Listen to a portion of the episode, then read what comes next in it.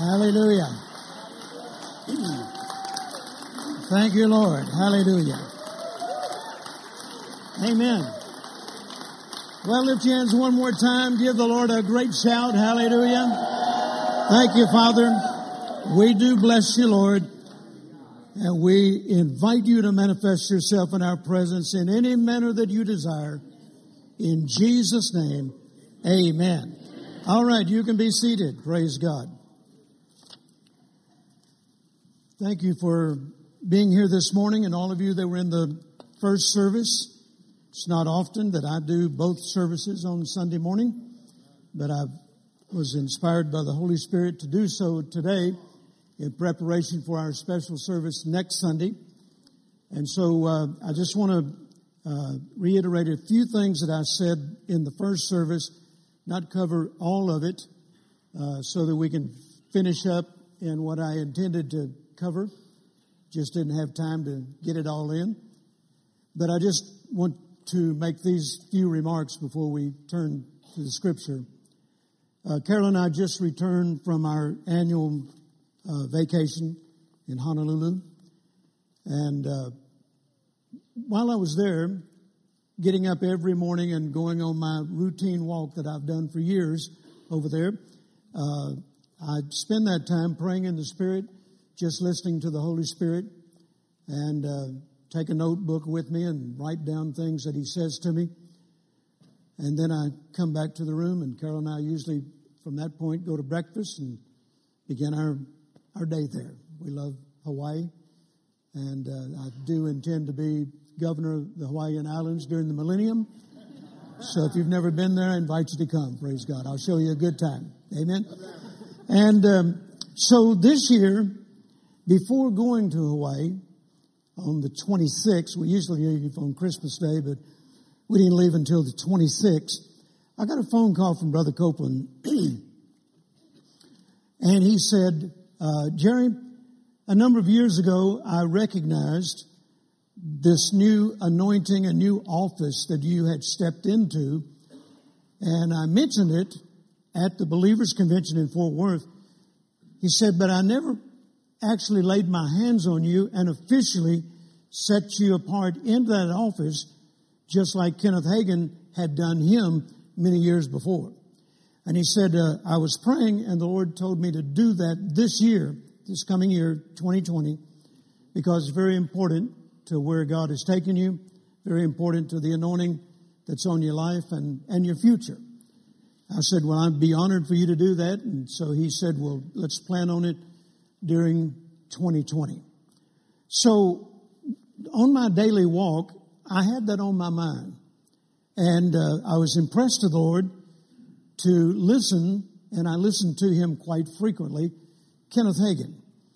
And I was listening uh, as I walked every morning to a particular message that Brother Hagin did a number of years ago, talking about the Holy Spirit and the gifts of the Spirit. And I would listen to it and come back, and then the next morning I'd listen to it again. I listened to it several times. And Brother Hagin said some things on there, and even though I'd heard the message many times before, there were some things I heard that I don't remember hearing him say that, but it got my attention. And it's particularly dealing with the word of wisdom and the word of knowledge. And Brother Hagin said that uh, the Lord had told him to begin to uh, call those two gifts of the Spirit the Spirit of seeing and knowing. Seeing and knowing. That's what the word of wisdom and the word of knowledge, also the word of, or, or the gift of discerning of spirits is all about. Knowing and seeing. Seeing things in the Spirit, knowing things in the Spirit. And so I knew that related to what Brother Copeland was talking to me about. Years ago, uh, he said to me in a believers convention right here in Fort Worth that God has moved you into a new dimension of ministry, into the office of the seer. And you'll begin to see things in the Spirit. You'll begin to know things in the Spirit. And then God will hold you responsible for sharing them with the body of Christ everywhere that He sends you. And then later uh, that same year, Brother Hagin prophesied over me laid his hands on me and said basically the same thing. And then shortly after that, Oral Roberts did almost the same thing, uh, just a little bit different wording, but they all saw it around the same time, within just a couple of months of each other. And those were my three mentors. And when they saw it, and when they said it publicly, then that's began, that's when I began to recognize it and pursue it more so than I'd ever done before. So that's how the prophetic word comes to me every year. This year, 2020, in, in 2020, I will open a new door and cause supernatural increase to come into your life as never before. Now, I didn't sit around and just think that up. I didn't sit around and just make that up. I don't try to come up with something clever every year. Most of the time, when the Lord uh, gives me prophetic words, it comes out in rhyme form.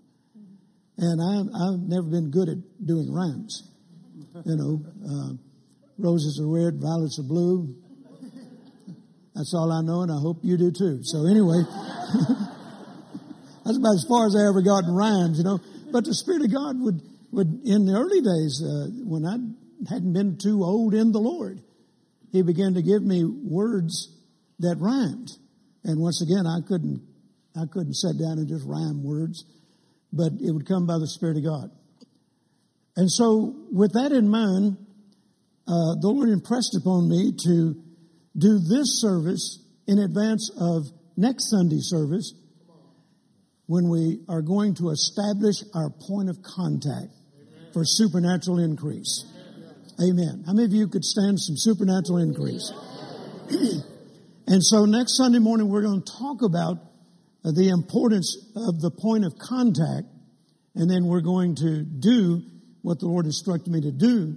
And I believe, praise God, that some of you are going to begin to experience supernatural increase immediately, some a little ways down the road, some even further than that. But all of you that will dare receive this and mix your faith with it, by the end of this year, you're going to look back and say, wow, I did experience supernatural increase. So why don't we go ahead and say, Lord, I receive it now. Praise God. Look at your neighbor and say, I'm receiving it. How about you? Amen. Now, I want you to open your Bibles to 1 Corinthians chapter 12. 1 Corinthians chapter 12. The apostle Paul speaking and writing by the Spirit of God. Bible says all scriptures given by God. It's all inspired by God. So we know that what Paul is saying, he's not just saying from a natural human standpoint. He got it from the Holy Spirit.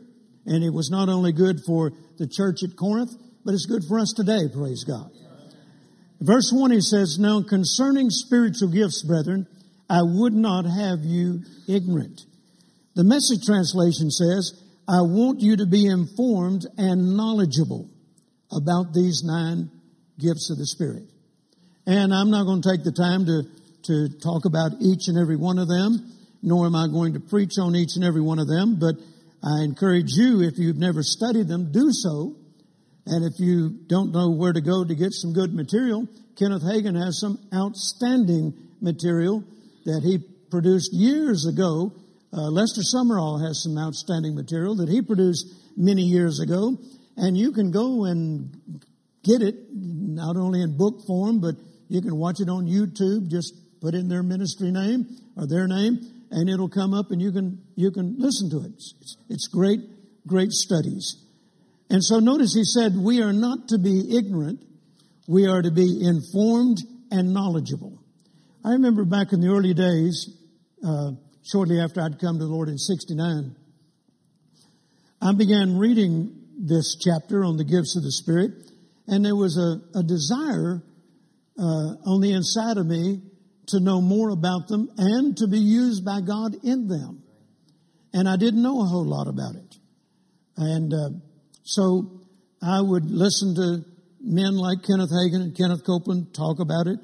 I would be in meetings where Kenneth Copeland would flow in in one or more of the gifts of the Spirit, and uh, I'd hear Kenneth Hagin talking about it and so forth. And I remember Carol and I, before we actually moved to Fort Worth, we came over to be in a service or a meeting with Brother Copeland, and he was preaching at Grace Temple, pastored by Harold Nichols. And this was back in 70, 71, somewhere along in there.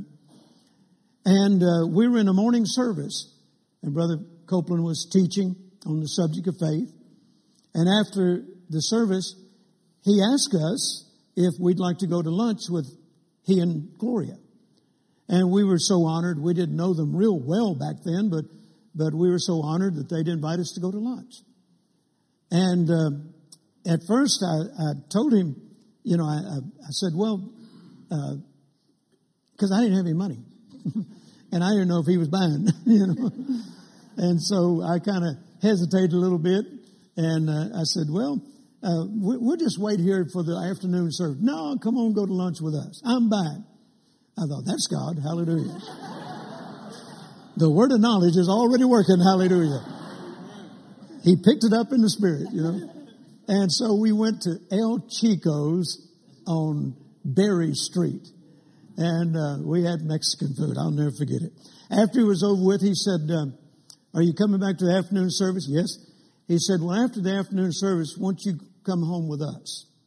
And uh, boy, we were so honored. We were just you know, I was, I was new in all this. And this is the man that brought the message that changed my life.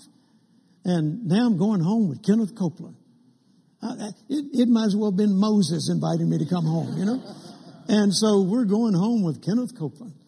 And he had an evening service that night. He said, now, he showed us around the house and, and said, now, anything you want, just go to the refrigerator and get it. And he said, here's my study if you want to sit in here and, and study or pray or whatever. He said, but I'm going to my bedroom and pray and get prepared for the service tonight.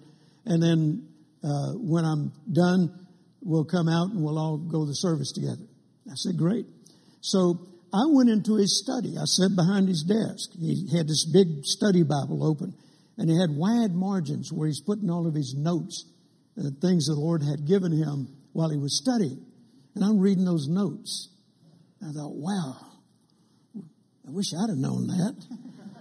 You know, and uh, of course, this is way before cell phones and cameras, and I couldn't take a picture of it, you know. But, but I'd say I have the mind of Christ. I'll remember that. I'll remember that. I'm going to remember that too.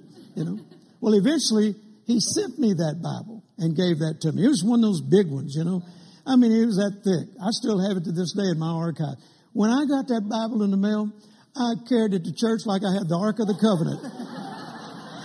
Anybody want to know anything? I just flip over to Kenneth Copeland's notes and they thought I was brilliant, you know, and I just reading his notes, you know. And so anyway, uh, I didn't expect him to come in there where I was, but in a little while he came in and he said, the Lord impressed upon me to come and talk to you and let you ask some questions that you've had on your heart. I said, well, Brother Copeland, I, I'm interested in the gifts of the Spirit.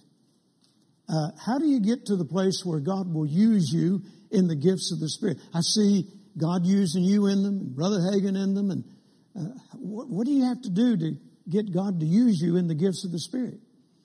So he was very kind, and he just shared with me, explained to me, went through them very nicely, and oh man, it was such a, a, a valuable opportunity, you know. So then we go to the service that night. And Brother Copeland's preaching along there, and then he just stopped. He said, Jerry, stand up. I didn't have a clue what he's going to do. He said, prophesy. I said, no. he said, the, the word of the Lord's come to you. Get up and give it. I said, no. He said, come up here. I walked up there with next to him. He put his arm around me, you know, and he introduced me to the church that he was preaching to, you know, the people. And he said, now this is Jerry Savelle and he, he's recently surrendered his life to the ministry and, and God wants to use him. And we've been talking about the gifts of the Spirit today and, and, and, and God wants to use him tonight. And I said, and he said, now go ahead, Jerry. You have the word of the Lord. Go ahead and speak it out. And I looked at him. I said, no. He said, Why not? I said, I'm afraid I'll say something wrong. he said, Well, then just join the club. We've all missed it a time or two. And he said, Now I'm going to go ahead and give it because I know what the Lord wanted you to say. But anytime you want to interrupt me and continue it, you just take off. Well, he opened his mouth and I knew every word he was saying and I knew what was coming next. But I wouldn't open my mouth. I wouldn't say it. I was, I was too afraid that I might make a mistake. And then he taught me this. The worst mistake you can ever make is be afraid of making a mistake. We're all human. We can miss it. So I determined shortly after that that when God would want to use me that way, I was not going to hesitate. Yeah. Even if I made a mistake, then, you know, I just joined the club. Everybody's made mistakes. But I don't do it that often. I'm not talking about making a mistake. I don't, I don't speak forth that often, particularly in this church with a word of knowledge or a word of wisdom. And it's really because of familiarity. Um, you know, I don't know everybody in here. Even though I'm the founder of the church, I don't know everybody in here. In fact, every time I do get to come and speak, and it's usually only eight or ten times a year, you know, uh, I look around and I think, where'd all these people come from? And where'd all them others go that used to be here? You know? Justin and Annette, they, they know the people. You know, they, they, they're your pastors. They know you better than I do. And sometimes, you know, when I go to places to preach, the pastor wants to tell me things about people in his church. And then if the Lord wanted me to minister to them, and I'd say, stand up, uh, the Lord wants me to say this to you, they'd say, well, pastor talked to you about that before the service. Well, I'd be very hesitant to say anything because I already knew in the natural something they were going through. So normally, if a pastor wants to talk to me before the service, I'll say, I'll be happy to talk to you, but don't tell me anything about the people. Don't tell me anything about this church because I want to hear it from the Spirit of God. It's like uh, one time I was I was home and it was a, it was a Saturday morning. and I got a call from a man out in California, and he had he had a tremendous church. It was one of the pioneers in the early days of this great outpouring of the Holy Spirit. Great church. This pastor known all over the world. And I get a call from him. I don't even know how he got my number. And he said, I need you. I said, Sir? He said, I need you in my church. I said, Well, why do you need me? He said, I just was praying and God told me that you were the man to come to my church and help me. Can you come? I said, When do you want me? He said, Tomorrow. Tomorrow morning. This was Saturday morning. I said, Well, sir, I, I, I suppose I could be there. And he started to tell me something. I said, Don't tell me anything. I said, You wait and hear me preach, and then you tell me if I heard from God. I don't want to know anything about anything or anybody. You wait, and I'll be praying about what God wants me to say, and then you tell me afterwards if I was on target. Well, he agreed. Boy, he wanted to tell me when I walked in his office. He I, he wanted to dump on me, you know, everything that's going. on. I said, "Don't do it. Don't tell me. You wait until after the service." And I was a little, you know, this man had been in the ministry longer than I was old at that time. Who am I to talk to this man this way? But I knew if if if he knew that I knew because he told me, then it wouldn't have the impact. Okay? So I said, Don't tell me, sir, anything about it. And also, the Lord had told me to take $10,000 with me to put in the church. So I went to the office before I flew to California, got a check for $10,000, and took it out there. And then I, I, I, spoke and ministered, and he and his wife, they were just about to come undone on the front row. I mean, they were just amazed. And uh, Come to find out this church was about to go down the tubes financially. And, and this church had been around for a long, long time. Not only that, there'd been some stuff going on in the church and God revealed it to me. I talked about it and they said, man, you were so on target today. It was as if we sat down and told you word for word everything we're going through. Said, we can't thank you enough for listening to God. And at that point, it saved the church. And he told me years later, if you had if you had not been there that day, I don't know where we'd be today. And uh, it, it, was a, a, a wonderful thing to know that you'd heard from God. You'd seen in the Spirit and you knew what the Lord wanted you to do. Amen. Seeing and knowing is a wonderful thing. Hallelujah.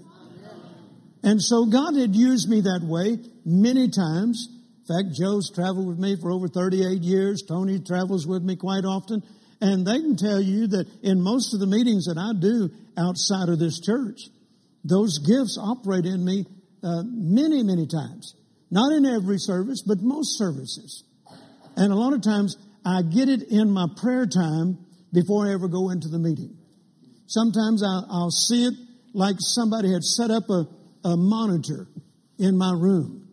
And I'll see the whole service in the Spirit, and I'll just go out in the service and reenact what I saw myself doing in the Spirit. Amen. And, and, and ministering to people the way I saw it in the Spirit. You know, Tony and I were uh, up in the central part of the United States not too long ago, and, and the Lord said to me during my prayer time, He said, The anointing God's going to be so strong in your right hand tonight, uh, uh, you, you don't fail to lay hands on people. And the whole time I preached, Tony said, My right hand was out like this, just shaking. I mean, the Spirit of God was on me, the anointing was on me. And when we started ministering, hallelujah, did we have a wonderful service. Amen. Now, I don't always flow in it here. And once again, because of the familiarity. Are you thinking that Justin told me in advance? I don't talk to Justin about these services. I don't talk to Justin about anybody in here. Every once in a while, I might say, I hadn't seen, the last time I was there, I didn't see so and so. Are they still coming to the church? That, that may be as far as our conversation about what goes on, you know, with you guys goes. So Justin doesn't say, well, Brother Jerry, so and so is having this problem, so and so is having this problem, and, and, and then I stand up and say, uh, the Lord just told me that so and so is having this problem. No, that'd be out of the natural. Amen. And I'm not going to do that. If God wants me to do it, then He'll tell me. Hallelujah. And I can either obey or disobey. Amen. Are you still here? So this has everything to do with the prophetic word that I share with you each year. It's a result of the anointing and the offices of ministry that I function in, and particularly the office of prophet and apostle. I don't say that very often. I don't, I don't go into churches, and I, I've been in 3,500 different churches in America alone. And I've never asked the pastor, introduce me as Jerry Savelle, the prophet and the apostle.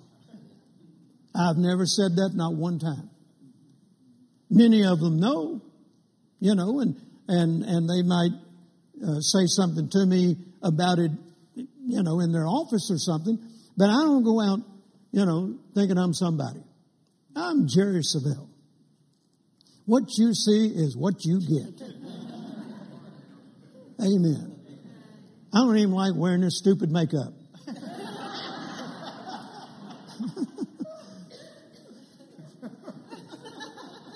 I got a pimple, you could see it. Hallelujah. I got blemishes and I don't care if you see them or not, you know. But TV, you know, so they want me to wear makeup. Like Brother Copeland's mother, Vinita Copeland, she walked in the dressing room one day and they were putting makeup on me. And you'd have to know Vinita. She'd say, You old reprobate wearing that makeup? I said, Vinita Copeland, I didn't start wearing makeup till I started running around with your son.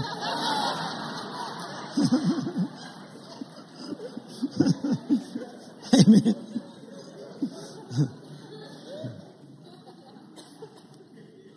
Amen. So once again, 1 Corinthians 12, Paul says, I want you to be informed and knowledgeable. So this is something that you should be studying.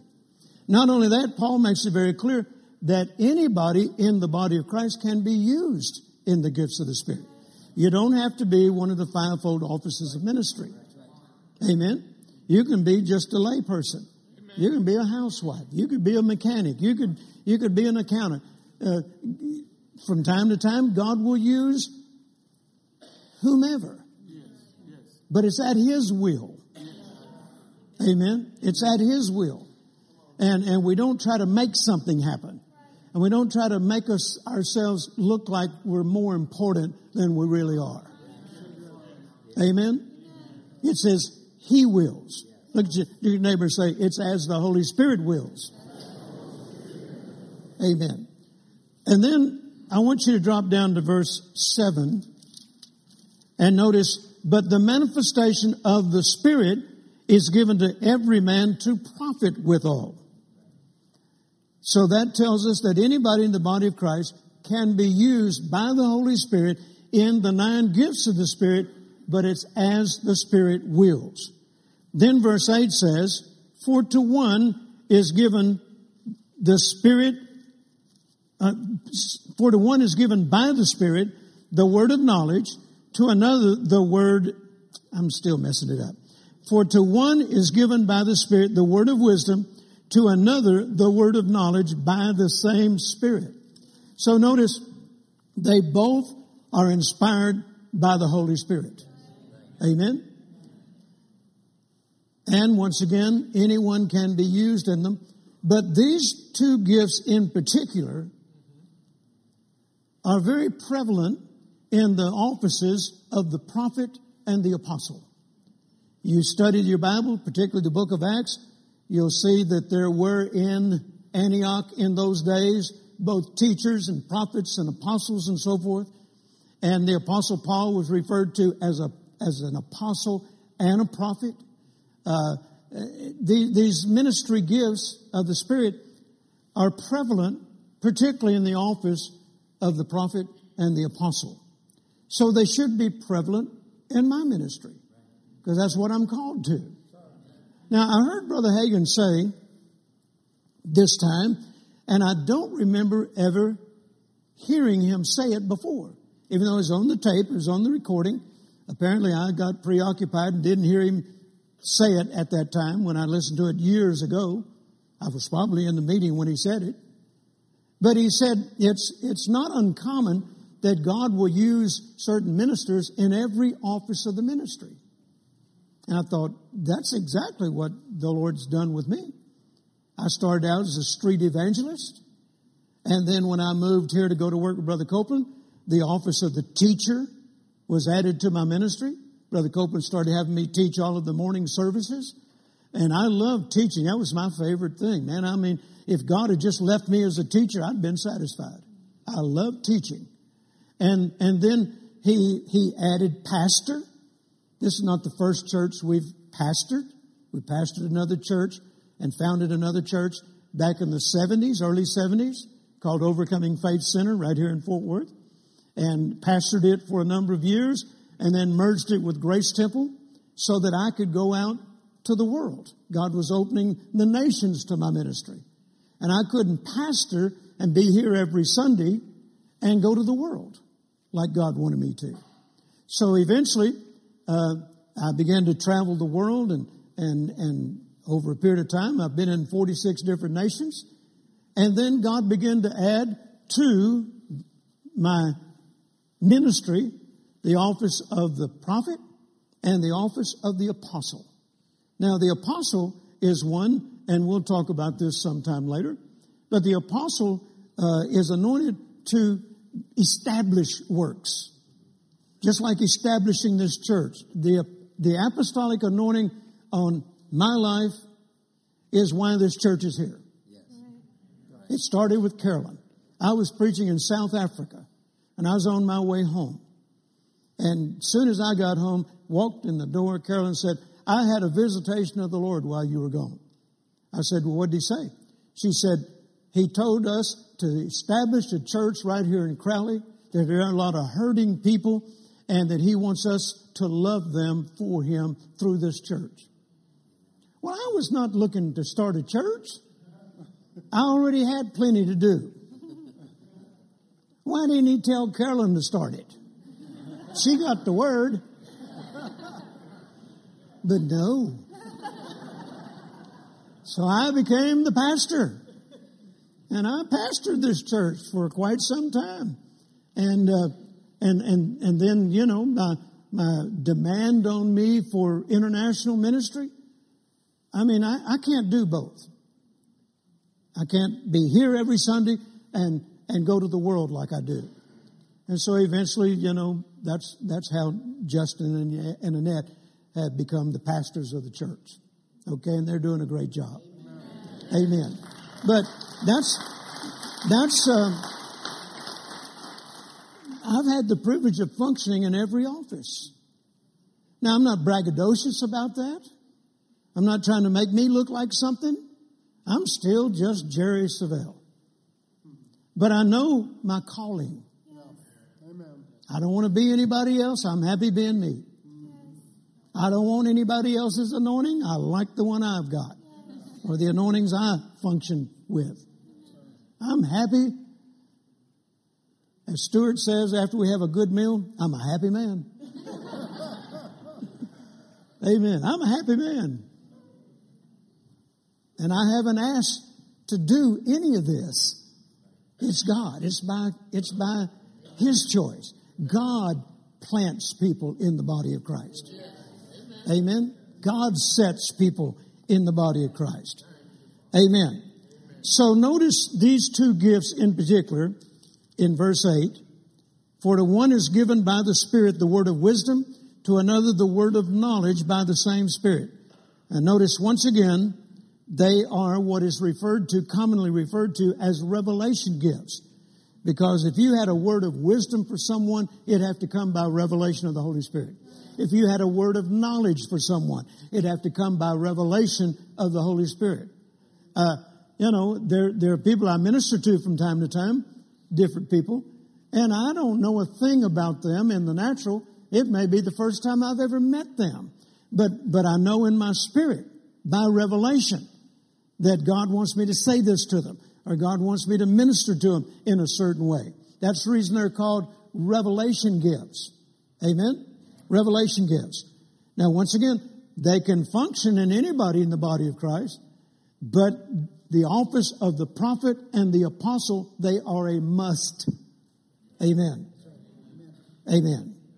So Brother Hagin said in one of his Holy Ghost meetings before he went home to be with the Lord that the Lord had shown him that these two gifts in particular, word of wisdom, word of knowledge, would be in greater manifestation as we continue to grow closer to the appearing of the Lord Jesus. Amen. So I've held on to that all these years, and I've heard the Lord say during my vacation time, it's time for you to go to another level in this. Amen.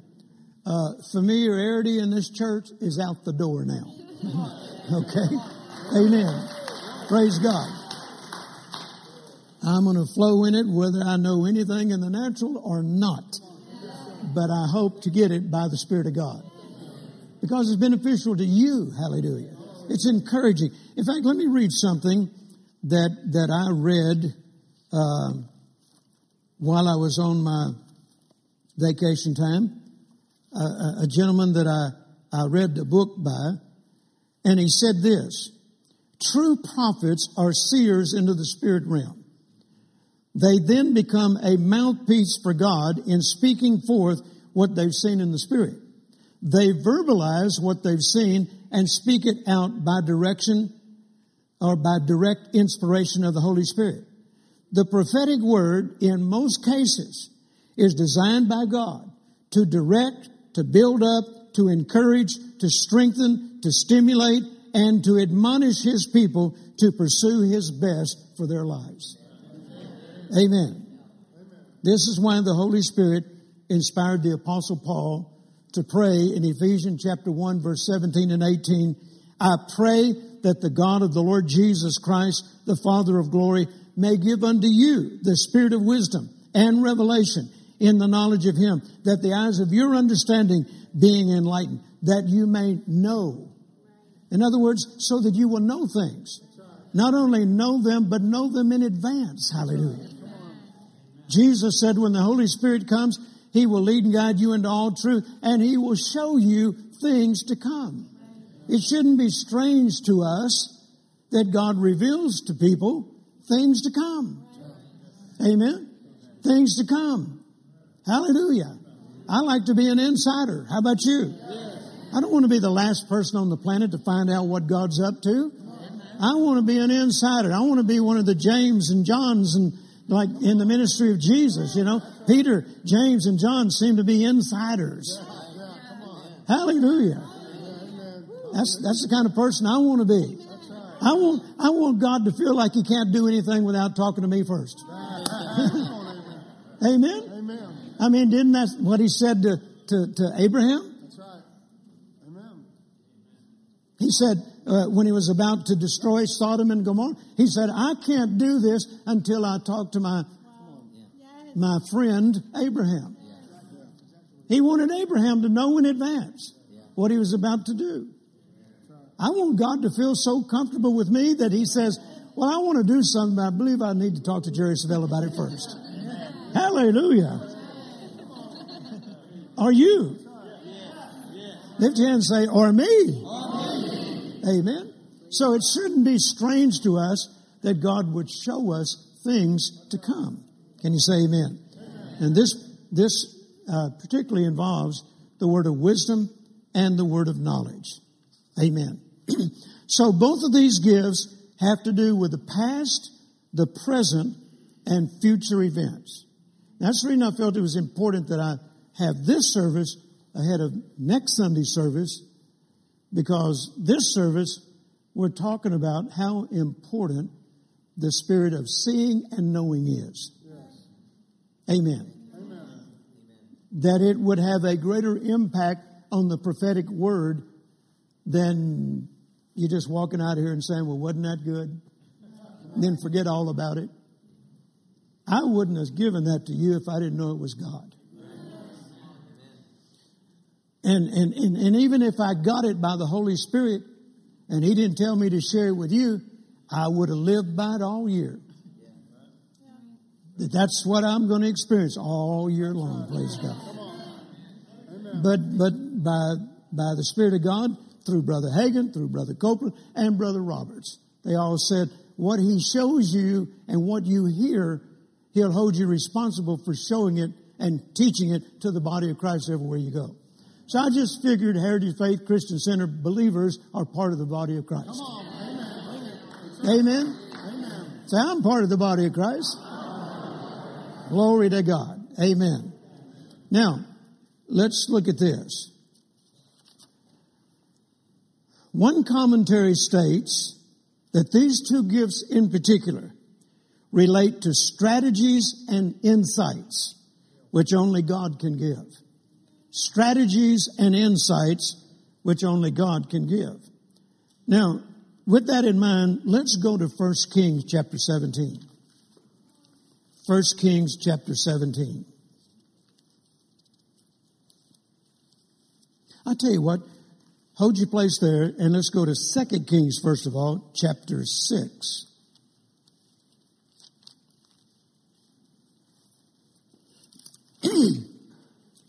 Look down at verse 8.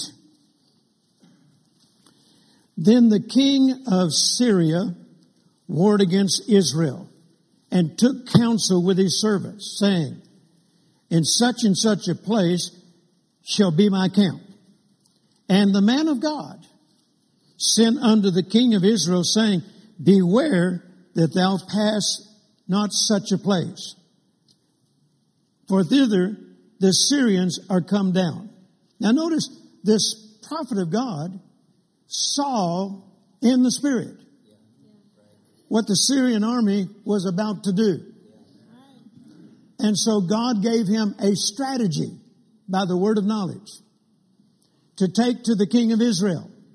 And notice he said, don't go this way because uh, there's a trap there, so to speak. And then he goes on to say, and the king of Israel sent to the place which the man of God told him and warned him of and saved himself there not once, not twice, nor twice. Therefore the heart of the king of Syria was sore troubled for this thing. And he called his servants and said unto them, Will you not show me which of us is for the king of Israel? In other words, he thought he had a traitor in the camp. And this traitor was going to the king of Israel and letting him know in advance his plans. But it was the word of wisdom that came to the prophet of God. Amen. Or the word of knowledge. And verse 12 says, And one of his servants said, None, my lord, O king, but Elijah, the prophet that is in Israel, telleth the king of Israel the words that thou speakest in your bedchamber. Wow. The king of Syria is plotting against Israel, the king of Israel, and the Spirit of God reveals to the prophet of God what he's saying in his bedchamber, in secret, in advance.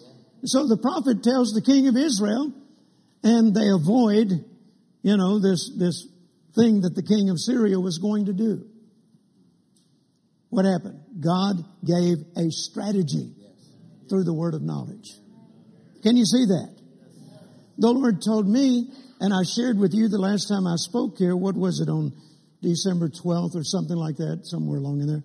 The last time I spoke here, that the Lord had shown me that in preparation for us to experience the supernatural increase that He wants to do, that we needed to establish a point of contact to release our faith.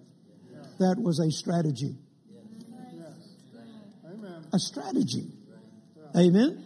Now, if, if you think, you know, oh, they're just trying to get more money, then stay home. Keep your money.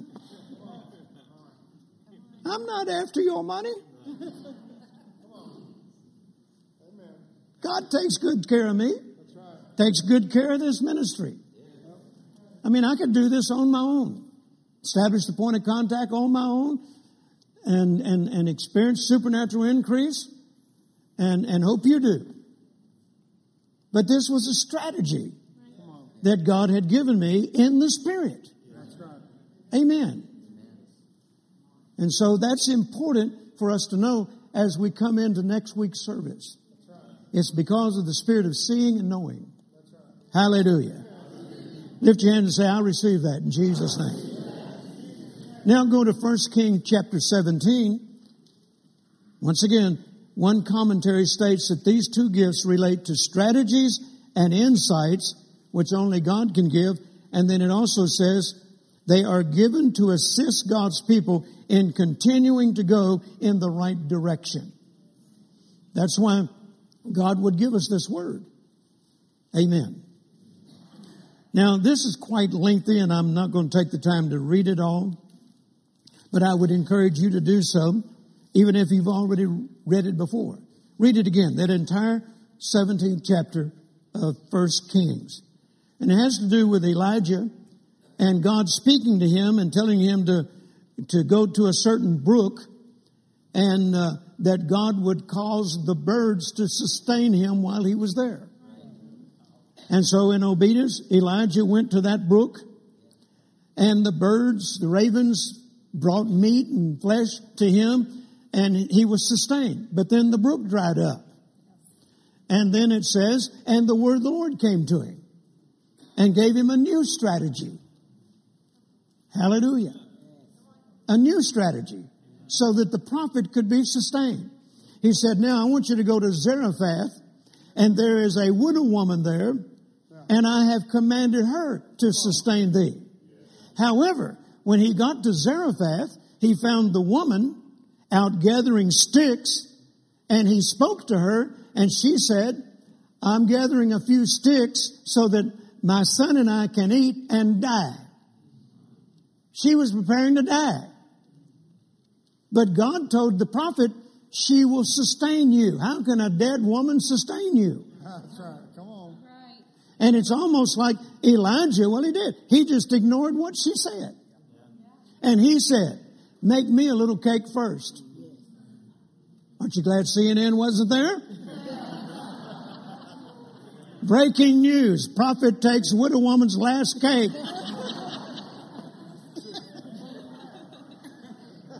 Amen. But that was the strategy God gave him. He said, tell her to make you a little cake first. So she did. She went and did. Underline that phrase. She went and did. It's one thing to get a strategy, but you got to carry it out. That's right. She went and did. It's one thing for me to tell you that God told me to establish this point of contact, which we're going to talk about next Sunday, and you hear it, but you don't do it. So whose fault would it be that you don't enter in?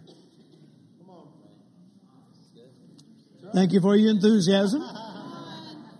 You can, you can see the story, you can see this illustrated in the story of Naaman the leper. When, when the, the Lord used this man to tell Naaman, well, the prophet told his servant to go tell Naaman, Naaman.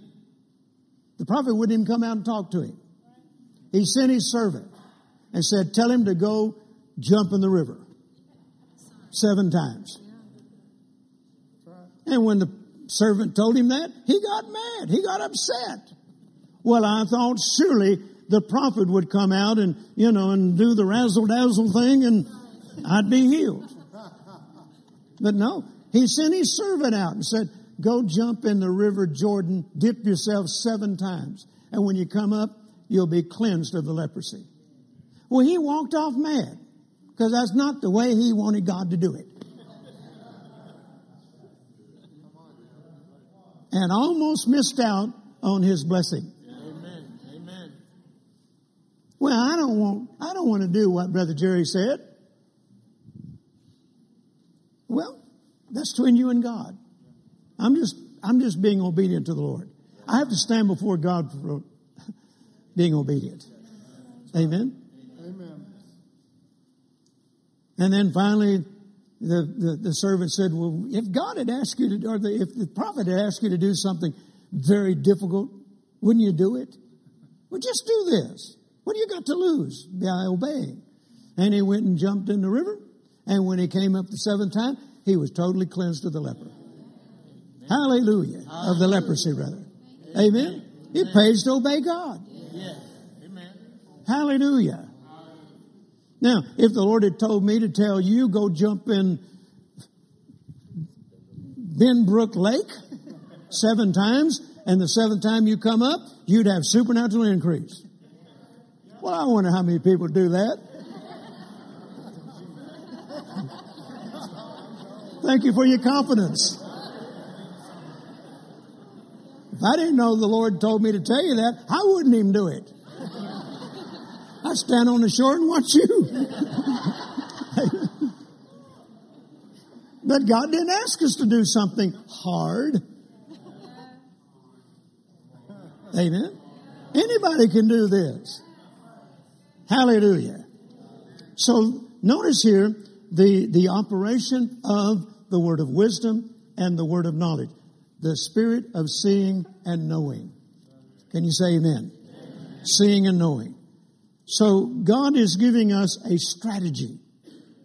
I remember uh, back in 1981, I was preaching Brother Copeland in Charlotte, North Carolina.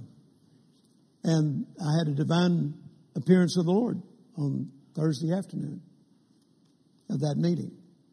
And the Lord said to me, My people are in financial famine, and I'm going to reveal to you the keys that will bring them out. And boy, he did. And, and I mean, that, that room was filled with the Shekinah glory of God. Carolyn said, Are you going to tell Brother Copeland about this? I said, No. He'll pick it up in the Spirit. So we went over to the meeting, sat on the front row with the other speakers, and Brother Copeland got up to preach, and he couldn't preach. He just stopped and said, Jerry, come up here. The Lord visited you this afternoon. Come tell us what he said. And I went up there and told the people what the Lord said to me. We established our point of contact.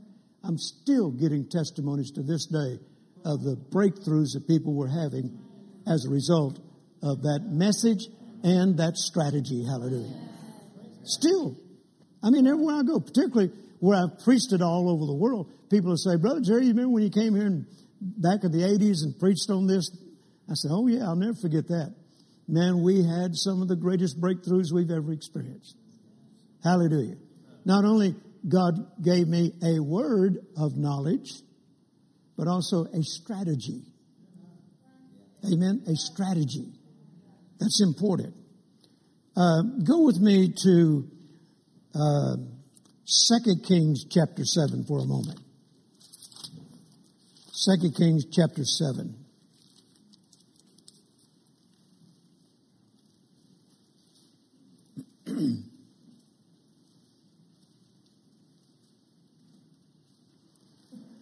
Notice here in verse 7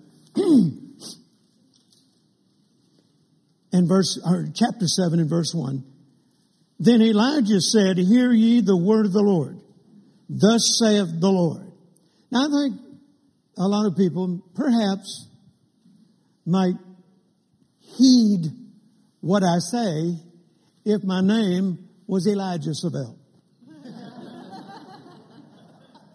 but it's not. It's Jerry. Jerry Savelle. But I want to show you here, some people wouldn't even believe what Elijah said. Notice it says, Elijah, Elijah said, Hear ye the word of the Lord. Thus saith the Lord, tomorrow, about this time, shall a measure of fine flour be sold for a shekel, and two measures of barley for a shekel in the gate of Samaria. Look at verse 2. Then a Lord on whose hand the king leaned answered the man of God and said, Behold, if the Lord would make windows in heaven, might this thing be? And he said, Behold, thou shalt see it with thine eyes, but thou shalt not eat thereof. Now notice this man questioned the prophet and said, I don't, and I'm paraphrasing, I don't believe that could happen. I mean, if God opened windows in heaven and poured it out, maybe it would happen, but not likely. And he wouldn't believe it. He wouldn't receive it. And the prophet said, Oh, you're going to see it, but you're not going to partake of it. Amen. And you know the story. By the next day, I won't go into all that. You can read it yourself. But by the next day is exactly the way the prophet said it. You drop down to verse 19. And the Lord answered the man of God and said, Now, behold, if the Lord should make windows in heaven, might such a thing be? And he said, Behold, thou shalt see it with thine eyes, but thou shalt not eat thereof. That man did not partake of the blessing that came because he wouldn't receive the prophetic word. Amen? Well, Brother Jerry, I'm not going to experience supernatural increase if I don't believe what you say. Well, I'm, I do not want to put it that strong, but yeah.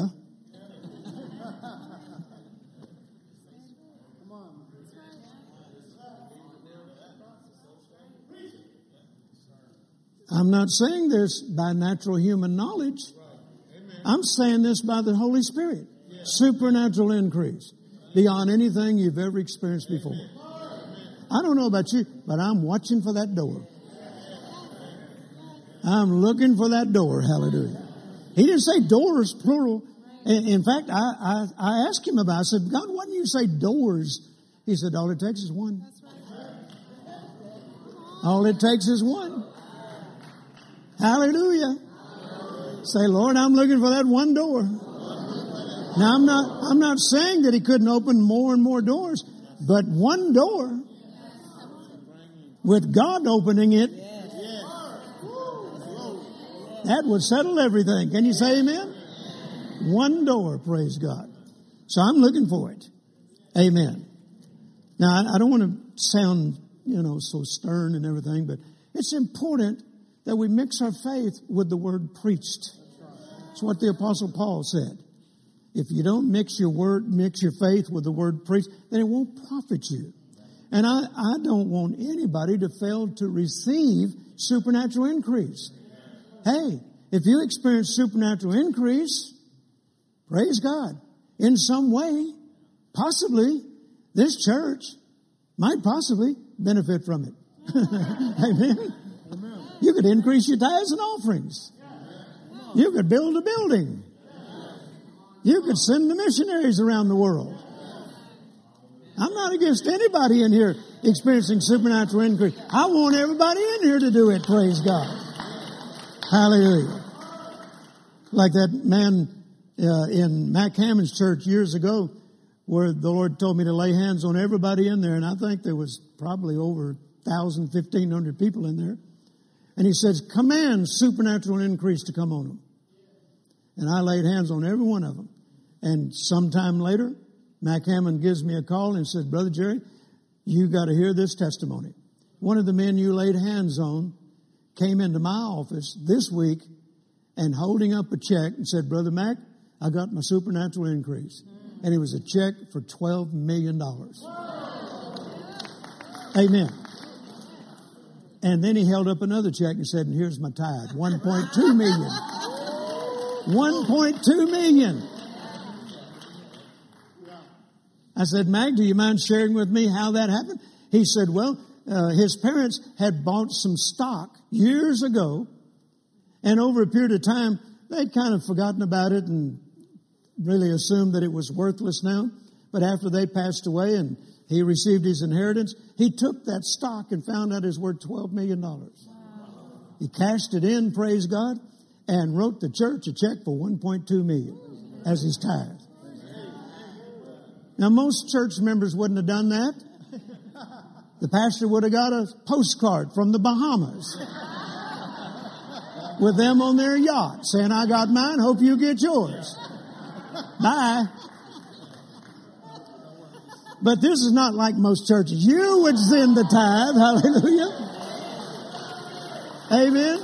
I asked Mac, I asked Mac, I said, cover up the name. I don't want to know the name, but make a copy of that check for me so I can see it. I have it in my office, in my library. And I put it up on the wall. And I said, someday I'm going to write a tithe check for $1.2 million. That's the reason I wanted it. I wanted to see what a $1.2 million check, tithe check looked like. Hallelujah. Why don't you take a check out of your book and write $1.2 million? You know, to Heritage of Faith or wherever. And just put it in your desk in your bedroom somewhere and pull it out. Don't go, don't bring it to the church if you don't have the money to cover it. We've received some of them before. What was that, Joe? A million dollar check that guy gave us? A million dollar check. Boy, we were excited. A million dollars. We're believing for somebody to write a check for a million dollars. Man, it came and then found out. I said, now, Joe, you used to be a banker. Call that bank and ask for the president, see if it's good. He talked to the president. He said, well, this family could write checks for a million dollars all day long. They said, they won't honor any of them that boy writes. Said, uh, this boy's got some mental problems. Said, so yeah, they got the money. They could write checks like this all day long. But we won't honor it because his parents told us not to. I said, Joe, hold on to that check. We're going to pray he gets in his right mind.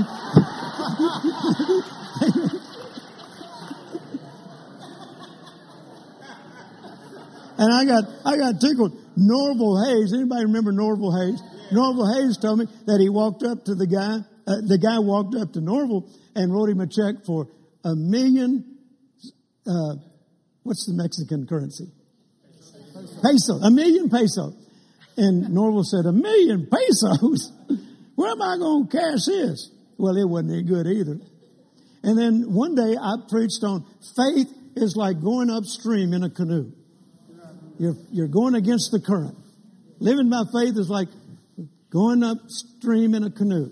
The next morning, that guy comes in with a canoe on top of his head.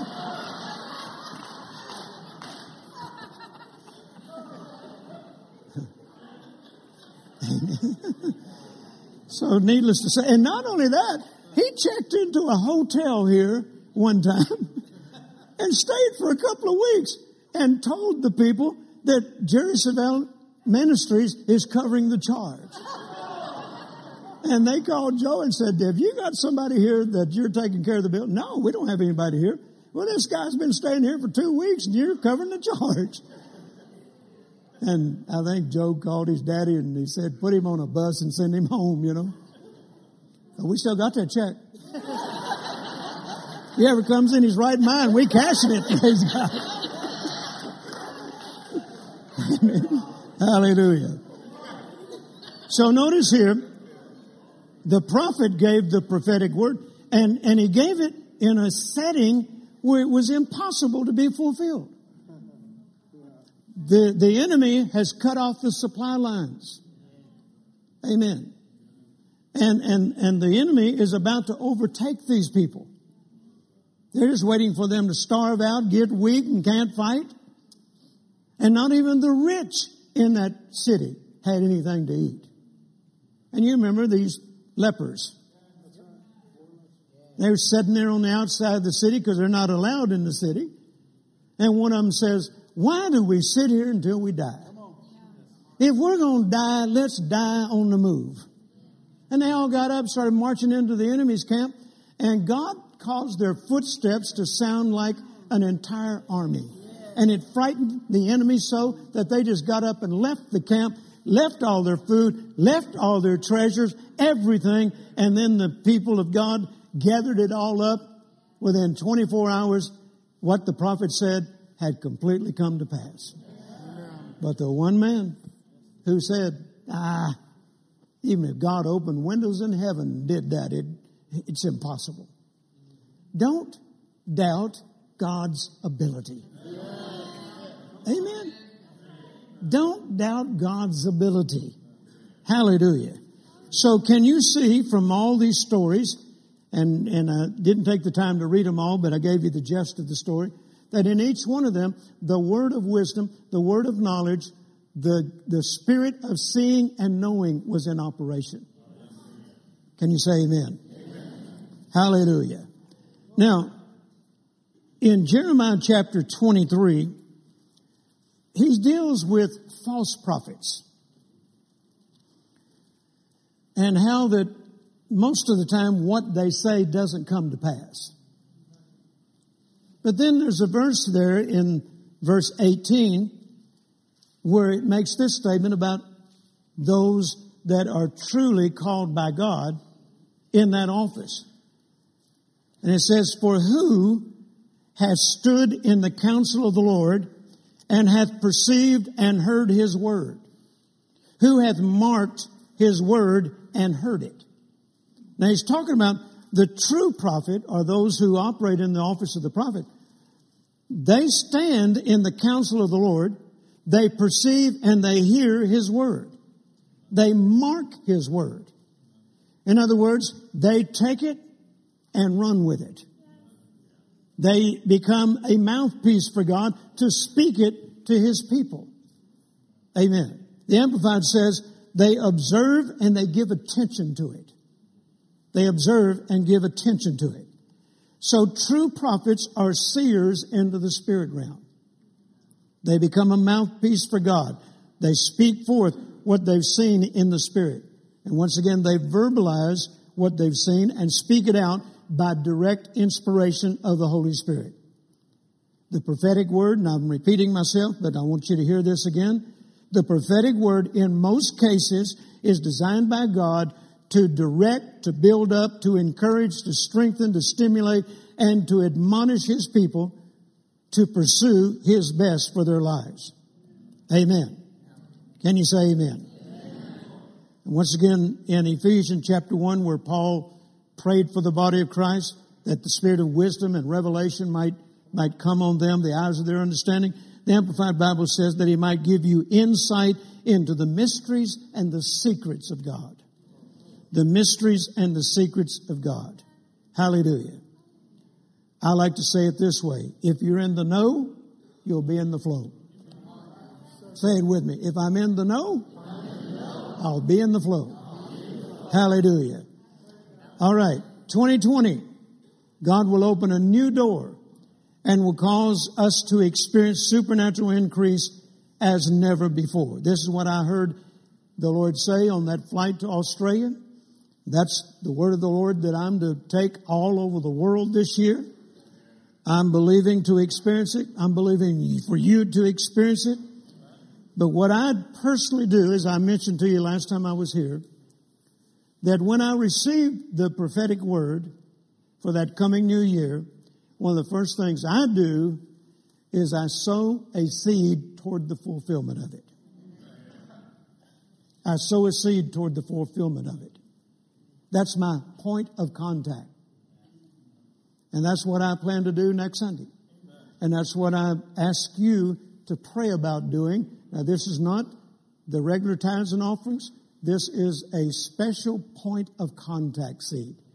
And I want you to pray about what you should do. I know what I'm to do. In fact, I'll tell you this. For the ministry, I'm going to plant my first um, significant seed Wednesday night of this coming week.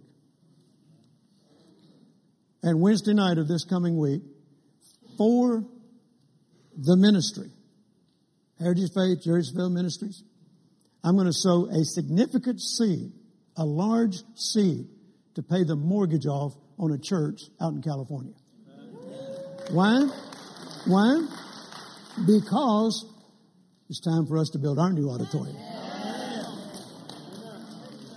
And it's going to take supernatural increase to do it because I don't borrow money. But one door. One door. Wow. One door that God will open for us can change everything. Now, I said in the first service, be sure to be in the morning service. We'll have one service, but also that evening service. Because in that evening service, I'm going to give you, as the founding pastor, the State of the Union address, the State of the Ministry address. I'm going to tell you where we're headed and what we're going to do. Oh, it's exciting. I said it is exciting. God, God's already working behind the scenes. So I don't want to miss, want, want you to miss that. Two of those, both of those services, they're very important. And if at all possible, I want to encourage you to be here. I'll finish it up with this. Go to Second Chronicles chapter 20. Second Chronicles chapter 20. I'm just giving you enough time for the Baptists to leave the cafeteria where you don't have to fight the line. Second Chronicles chapter 20. That's like one woman said one time, well, he preached so long, I'm going to have to turn my roast into a burnt offering.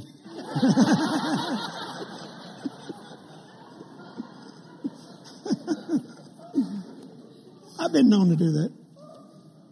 Second Chronicles chapter 20, verse 20. The latter part of the verse. Hear me, O Judah, and ye inhabitants of Jerusalem. Believe in the Lord your God, so shall ye be established. Believe his prophets, so shall ye prosper. I think it's very interesting that that verse is 2020.